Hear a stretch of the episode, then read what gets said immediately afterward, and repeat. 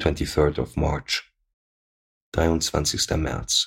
What if the Costume Palace were to become the only surviving record of the Europe that once was?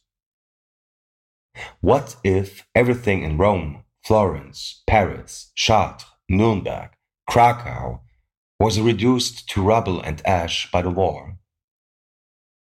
Would this destruction not immediately turn the palace into something new? Transform it into a museum? Its fake antiques into edifying cultural artifacts? An exhibition of originals, even? Of course it would.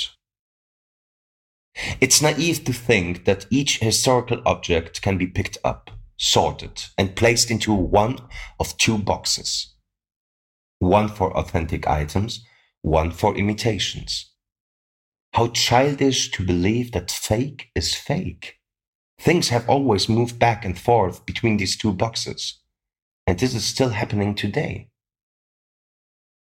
Yes, many copies have turned into originals. And this has happened even when they were handed down in multiple versions or only as clumsy reproductions. Whenever an original is completely destroyed, not just simply lost but also forgotten, one of its copies can become the original. So, originals can be copied, and copies can also become original. When a statue outlives its source of inspiration, it can itself go on to inspire. Yes, this statue may have started out its life as an imitation, but as the centuries passed, it was still able to grow up and blossom into a genuine expression of artistic spirits. As long as the parents are alive, their children cannot thrive. But long dead parents can also suddenly return from the grave.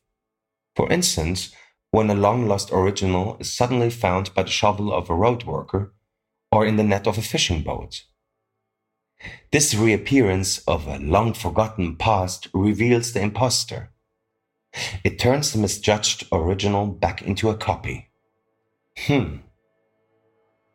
The faster that Europe is laid to waste by war, the more systematically its originals are buried by rubble. The more valuable the fool's gold here becomes. Who knows? Perhaps the best years of our costume palace still lie ahead.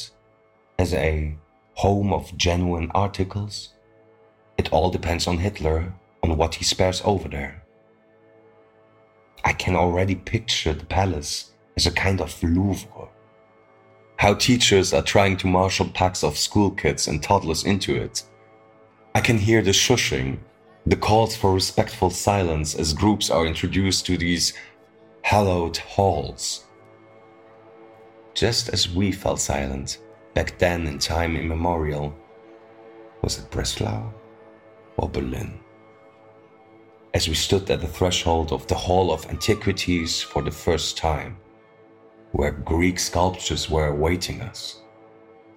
Sculptures that were probably chipped plaster casts made from Roman copies.